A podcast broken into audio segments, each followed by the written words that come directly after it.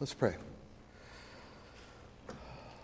Lord, as we heard in that song, that we are saved truly, completely by your grace and because of your amazing love, and we pray that we can learn in a deeper way how to respond to that love, to respond to your grace, and to understand how it is you desire for us to work as we live out our days on this planet. So bless us in this series called God's Hiring. Help us to see more clearly the calling that you have for each one of us. We pray this in Jesus' name. Amen. As we kick off the series, God is Hiring, Are You Ready to Work for Him? There's a scripture that I want to have us read again. We've heard it in the epistle reading, but I want us to read it together from Ephesians chapter 2, verses 8 through 10. So when it comes up on the screen, you'll say it together. For it is by grace you have been saved through faith, and this not from yourselves. It is a gift of God, not by work, so that no one can boast. For we are God's workmanship, created in Christ Jesus to do good works, which God prepared in advance for us to do. We're going to be talking about a word that so often is misconstrued in Christianity, and that word is work. The key is to have the right balance when it comes to that word, because some people think they're saved by their works, and some people are afraid to talk about works because they think that if you talk about it, people are going to think that they are saved by it, and so you talk only about grace. And so we're going to be talking about balance, and that's going to be the main focus of the sermon for today. And I want to talk about some of the most important work that has been done for us. And that's the work that God has done for us. And the reason we're here today is because of God's work in creation. I exist because of the work of creation that God has done. That's point one that I want you to realize. We're not here by some freak chance of nature. Okay, we didn't come here through evolution. You know, I have a hard time believing how people can even embrace that whole concept. When you think about outer space, that there's nothing can live out in outer space. You got rocks that are colliding and banging together, supposedly formed planets, and from those planets, life comes from that. And then eventually, you know, complex life like we are. You know, more and more, even atheist scientists are coming out realizing it couldn't just happen by itself. The word they're using is called intelligent design. They won't give credit to God. They just call it intelligent design. You ask them, well, then, who is the intelligent designer? They can't give you an answer. The bottom line is, I think it's important to give credit where credit is due. God is the creator of the universe. God is the creator of you and me. We're not here by, you know, accident. God planned for us. He loved us. We're here. Everything we own, everything that's in our possession, ultimately is a gift from Him. In fact, the word ownership for us is probably one that should go away. We really are managers of what God has placed in our care. And the more that we realize that, the more we're going to enjoy what God has blessed us with. And what He's blessed us with is not going to control us. For a lot of people, they're controlled by the things of this life. God wants to be free. He wants to have a great life now. And the key is to realize our role as managers. And so that's the first thing I want you to realize, is because of God's work in creation, God, Father, Son, Holy Spirit, we are here in existence. But we exist in a sinful world. There's sin all around us, problems, challenges.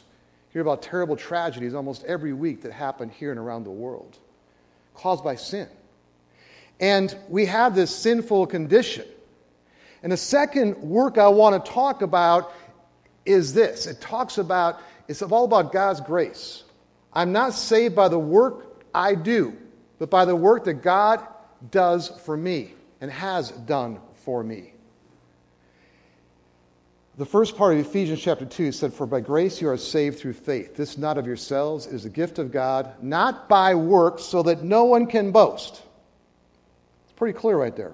We're not saved by our works. We're saved by the work that God did for us in Jesus Christ. That Jesus came, He lived that perfect life. He came that first Christmas. He grew up. He lived a perfect life. He died on the cross. He rose again. He's here with us now. And through faith in Him, our sins are forgiven. And we are on the way to heaven. When our time is up here, we're going to a better place. Not because of the work that we've done, but because of the work that God has done for us in Jesus Christ. And I want to make sure that we understand this. Especially as Lutheran Christians, I think we talk a lot about grace. And that's important. And it's all based on the work that God has done for us. But there's still something in our human condition that kind of says, there has to be something that I need to do. Has to be something. In fact, point three is this. How do I know that I cannot save myself by my works? How do I know that? Well, God has kind of laid out a pretty clear delineation of two main things in life. There's love and there's sin. Sin is living outside the bounds of what? Love. Jesus made it very simplistic when he said, love the Lord your God with your heart, soul, mind, and strength. Love your neighbor as yourself. And to make it clear, he gave us the Ten Commandments, which really is about love. Sometimes we think if we get commandments or rules, it's not about love. But in this case, it's truly about love. And you think about the Ten Commandments. You break them down. The first three commandments talk about loving God. The next seven talk about loving your neighbor. What does love look like? The first commandment, you shall have no other gods before me. Love is putting God first in all areas of life. And as you do that, as you put God first in all areas of your life, guess what? Everything gets better. God is always God, whether we realize it or not. He's always in control. Let him be in control. Let him direct your life and things get a lot better. And the rest of the commandments flow from that. The second commandment, do not misuse the name of the Lord your God. What does that mean? Ultimately, what it means is that we should honor God in what we say, what we do. That's what love looks like, honoring God in our life, in our words, our actions, even our thoughts. The third commandment, remember the Sabbath day, keep it holy. What does love look like? It looks like what you're doing right now. You come together to worship God each week. Praise him. Thank him for who he is and what he's done for us. And then set aside a day each week where you kind of slow down and rest from the work that you normally do during the week. And then on that day, get refocused on what really matters the most. Recalibrate your life to make sure it's truly focused on Jesus Christ. That's what love for God looks like. Love for your neighbor. What does it look like? Honor your father and your mother. When? Always. The fifth commandment, do not murder. Respect the life of all people at all times. All lives matter. Okay? All lives do matter to God. They should matter to us. The sixth commandment, do not commit adultery. That God intends for sex to be used in a context for which he put it all in place to be used in the marriage relationship between a husband and a wife. The seventh commandment, you shall not steal. Ultimately, that what we in life should respect the property of others. The eighth commandment talks about the importance of lifting people up, not tearing people down, not being a false witness, but telling the truth and raising people up to be the best they can be for God's glory. And the ninth and 10th commandments, do not covet, which means learn to be content with what God has blessed you with.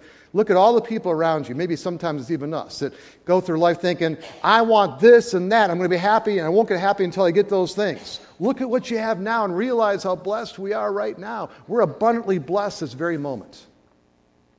If we live in these ways, in these boundaries, that's love.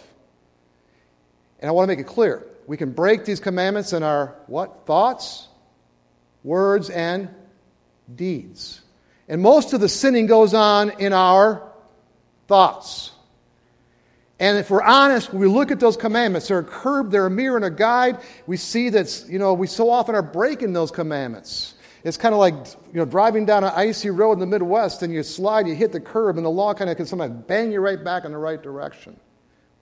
There's consequences when we break God's laws. It's a mirror. You look into God's perfect law, you see yourself for who you really are. It's a guide, because the law guides us to the only one who can take away our sins. The law guides us to Jesus, and then once we go to Jesus, the law guides us on how to work for God in the right way. But if we base our lives on the law, we fall short. And here's the reality. Every single one of us in the sanctuary right now, we've all sinned and we've all fallen short of the glory of God. Every single one of us. Which comes back to point two. We're saved by God's work. We're saved by his grace, not by our works.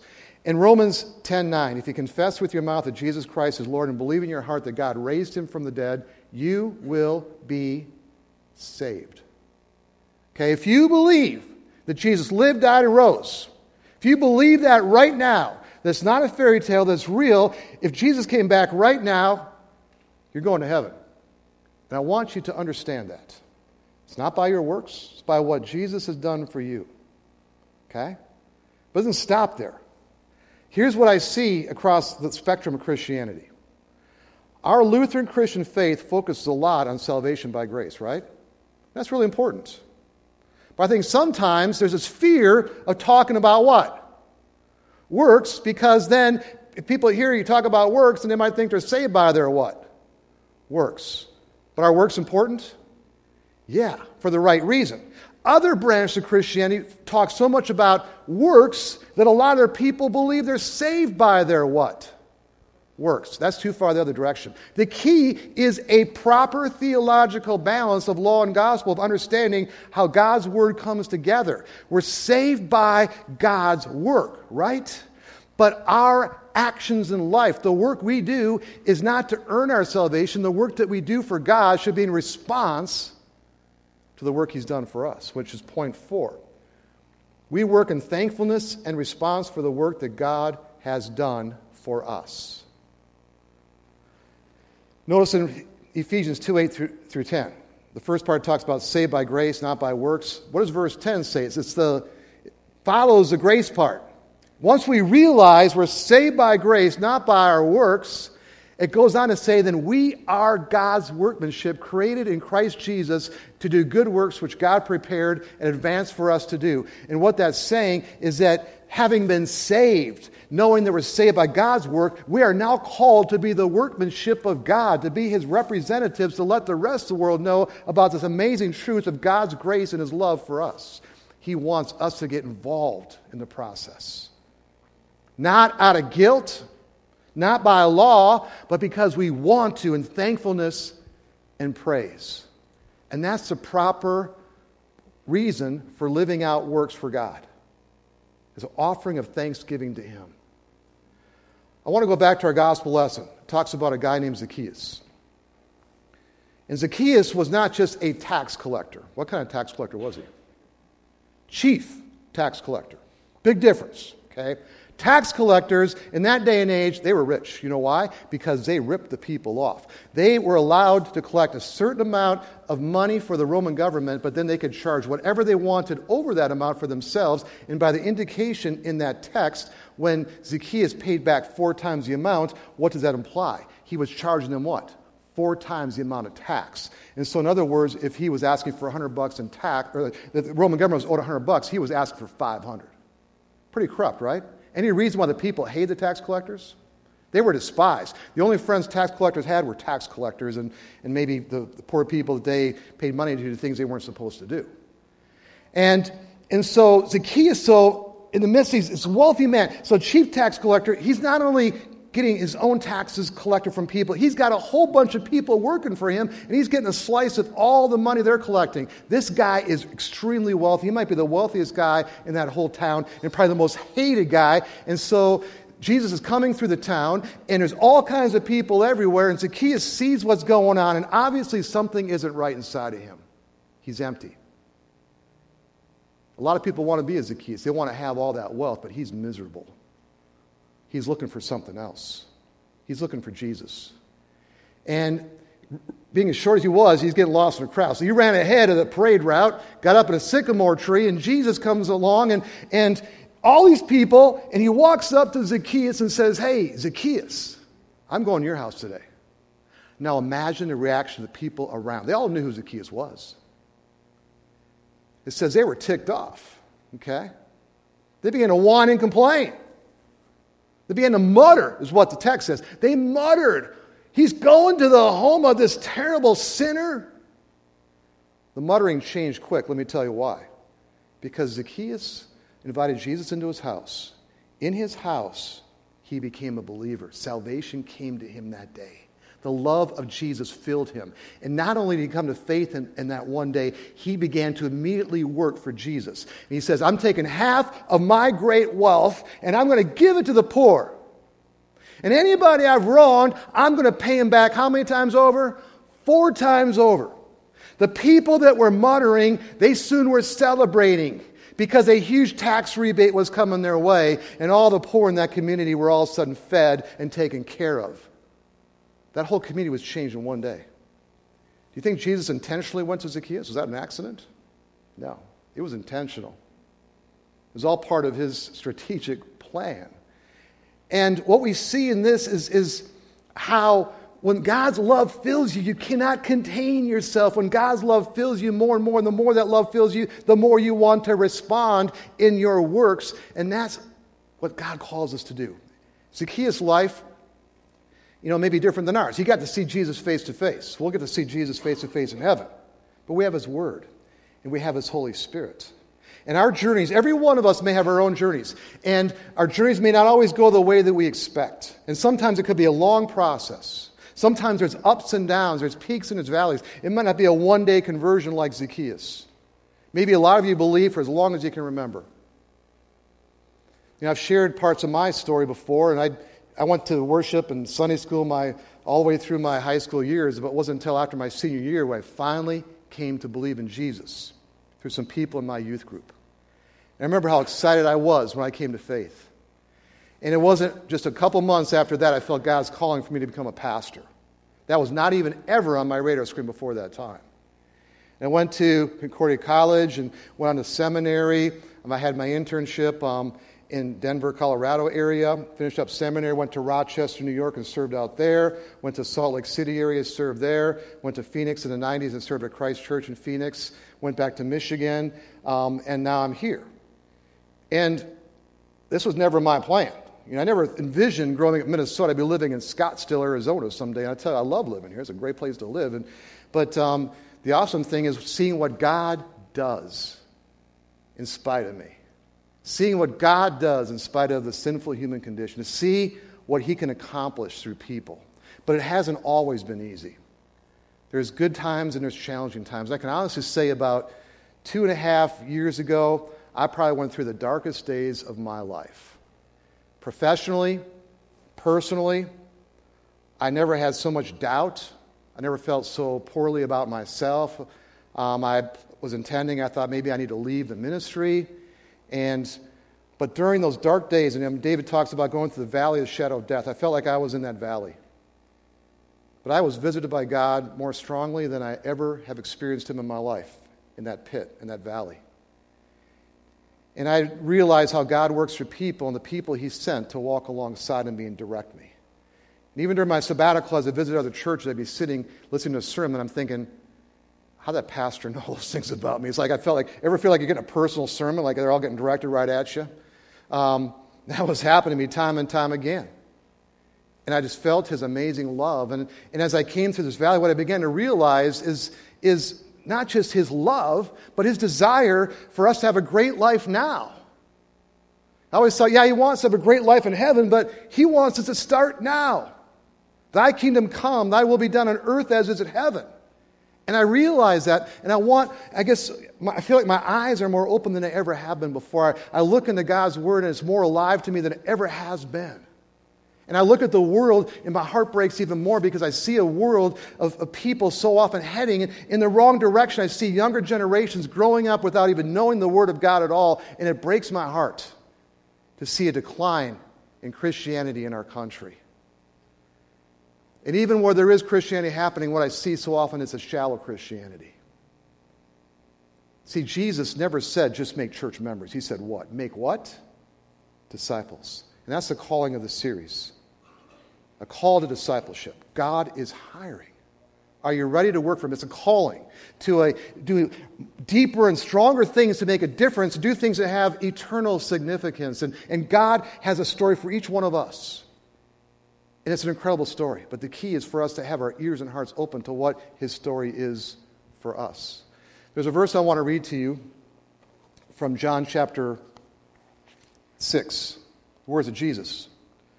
27 says, "Do not work for food that spoils, but for food that endures to eternal life, which the Son of God will give you.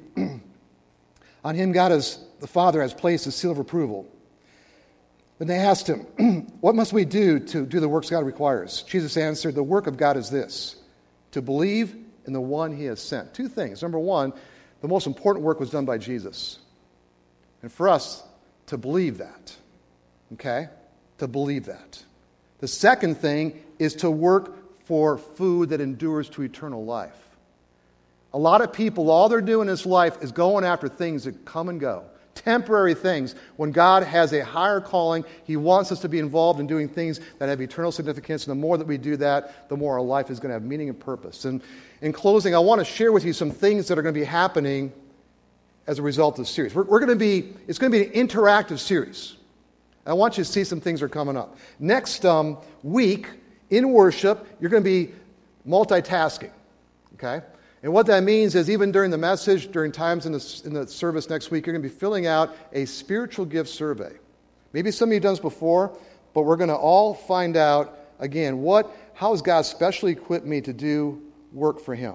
Every one of us is wired differently. And that's going to happen next week. We're encouraging everyone to consider being a part of the Bible Challenge, to try to at least do the express part of it, to read through the main parts of the chorus the next year. The more that our congregation grows in God's Word will be in direct proportion to the strength of how we make a difference in this world, to grow deeper in God's Word. The third thing is, if you are a guest with us, we want to encourage you to become a deeper part of our family. And we really want to encourage you to come either on the 22nd or the 29th to one of our starting point classes. Baptism Sunday on the 29th. On the Mountain View campus. If you have not been baptized, I encourage you to do so, or maybe invite somebody.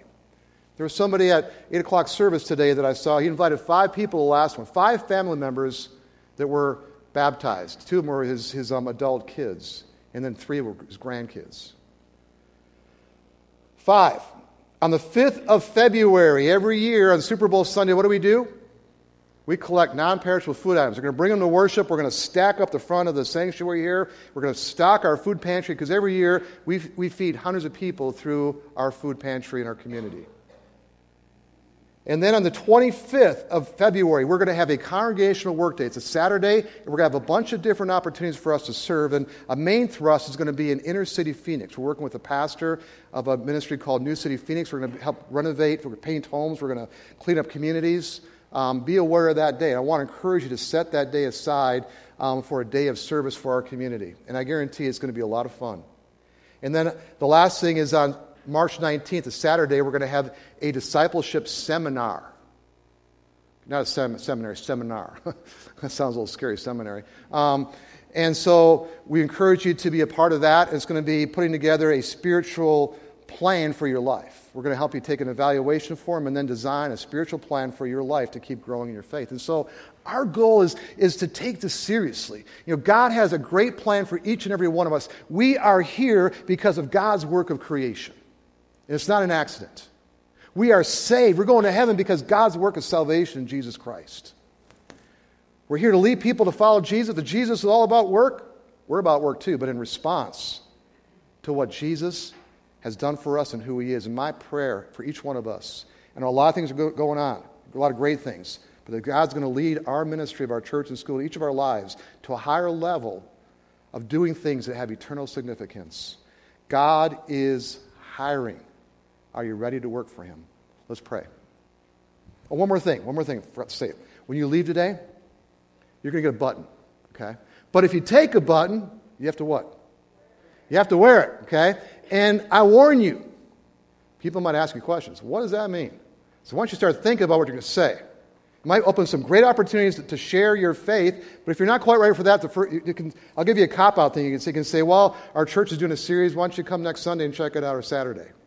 But I guarantee it's going to start some discussion. So I encourage you to pick one of these up on the way out into work this week. Let's pray. Lord Jesus, thank you for your work of salvation. Lord God, thank you for your work of creation. We are here. We are blessed. We're on a journey to heaven because of your work. There's nothing more important than this. And I pray that we realize in our life that we are here to be your workmanship. It's all about you, not about us. Help us be more open to the plan you have for us. In Jesus' name, amen.